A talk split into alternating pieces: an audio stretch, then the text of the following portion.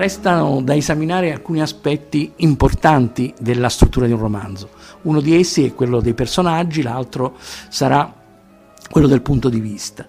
Ma prima di passare ai personaggi sarà opportuno fare una piccola eh, digressione, che è quella relativa alla differenza tra il romanzo occidentale, il romanzo borghese, come lo ha chiamato Ian Watt in quel testo famoso al quale eh, si è fatto riferimento molte volte in queste conversazioni, e quello orientale. Noi abbiamo conosciuto, soprattutto dopo l'apertura delle frontiere agli agli agenti del commercio occidentale, anche la letteratura cinese, la letteratura giapponese, dove vi sono testi in prosa che possono essere forse definiti romanzi, sia pure impropriamente. Questi testi, penso per esempio al Jin Ping Mei, che è il romanzo erotico del diciassettesimo secolo, o allo Scimmiotto, o al Sogno della Camera Rossa, o altre opere di questo tipo, che sono abbastanza note ormai anche agli occidentali.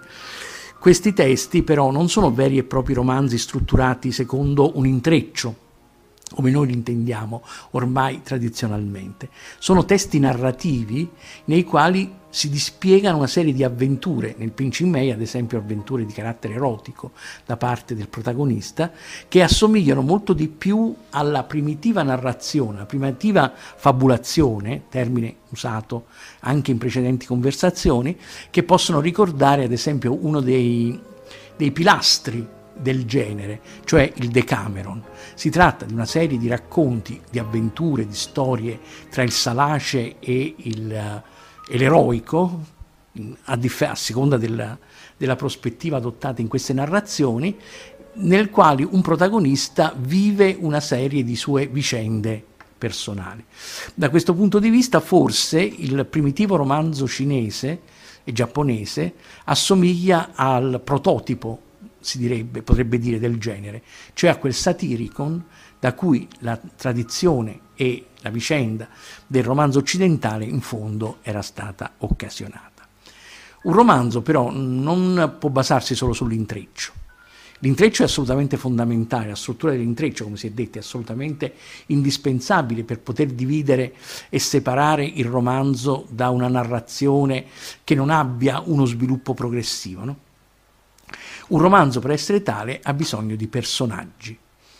Noi, il, in un romanzo non ci può essere un personaggio unico, come ad esempio potrebbe essere l'io del, del, dell'autore, no? Che diventa a sua volta narratore.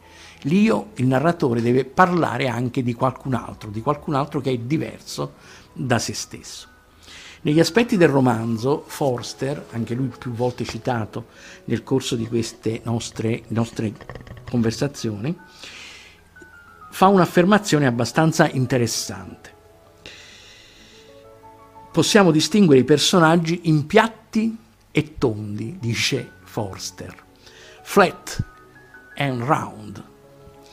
Nel diciassettesimo secolo i personaggi piatti venivano chiamati humors, e ora vengono definiti tipi o caricature. Nella loro forma più pura sono costruiti intorno a un'unica idea o qualità. Mentre se è presente in essi più di un fattore, allora ha inizio quella curvatura che porta al personaggio tondo.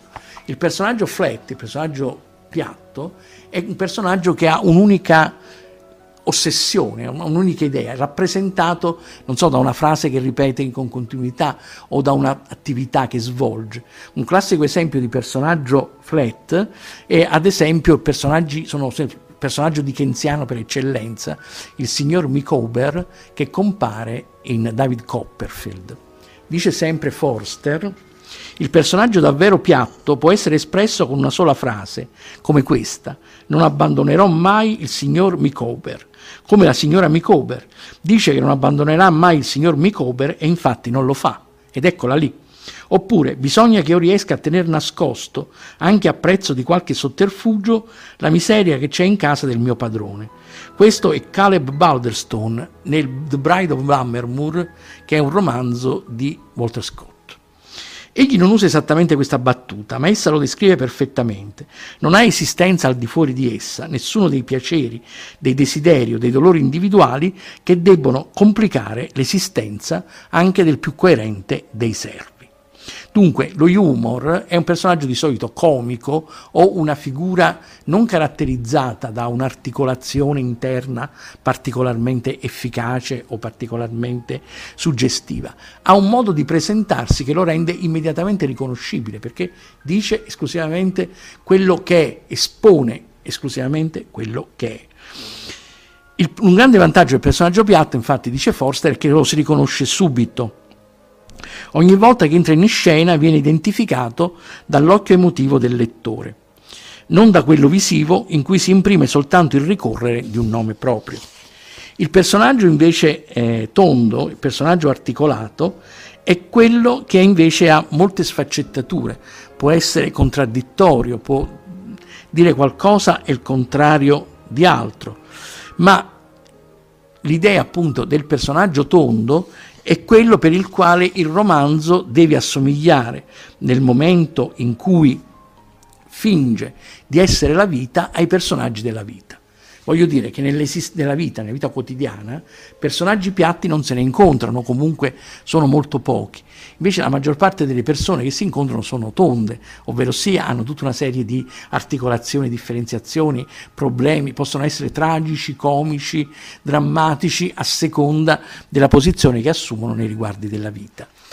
Il personaggio tondo, piatto invece appunto è, è una creazione eminentemente letteraria. Ad esempio, il personaggio tondo, secondo Forster, sono personaggi ai quali si può applicare un'etichetta, l'etichetta legata al romanzo nel quale sono descritti. Ad esempio, Forster fa l'esempio, siccome è inglese, fa l'esempio di romanzi inglesi, di Jane Austen, no? Appunto, per cui in ogni romanzo compare Orgoglio e pregiudizio, buonsenso, sensi, senso e sensibilità, eccetera, ma i personaggi tondi non si esauriscono nell'etichettatura che invece contraddistingue il personaggio piatto.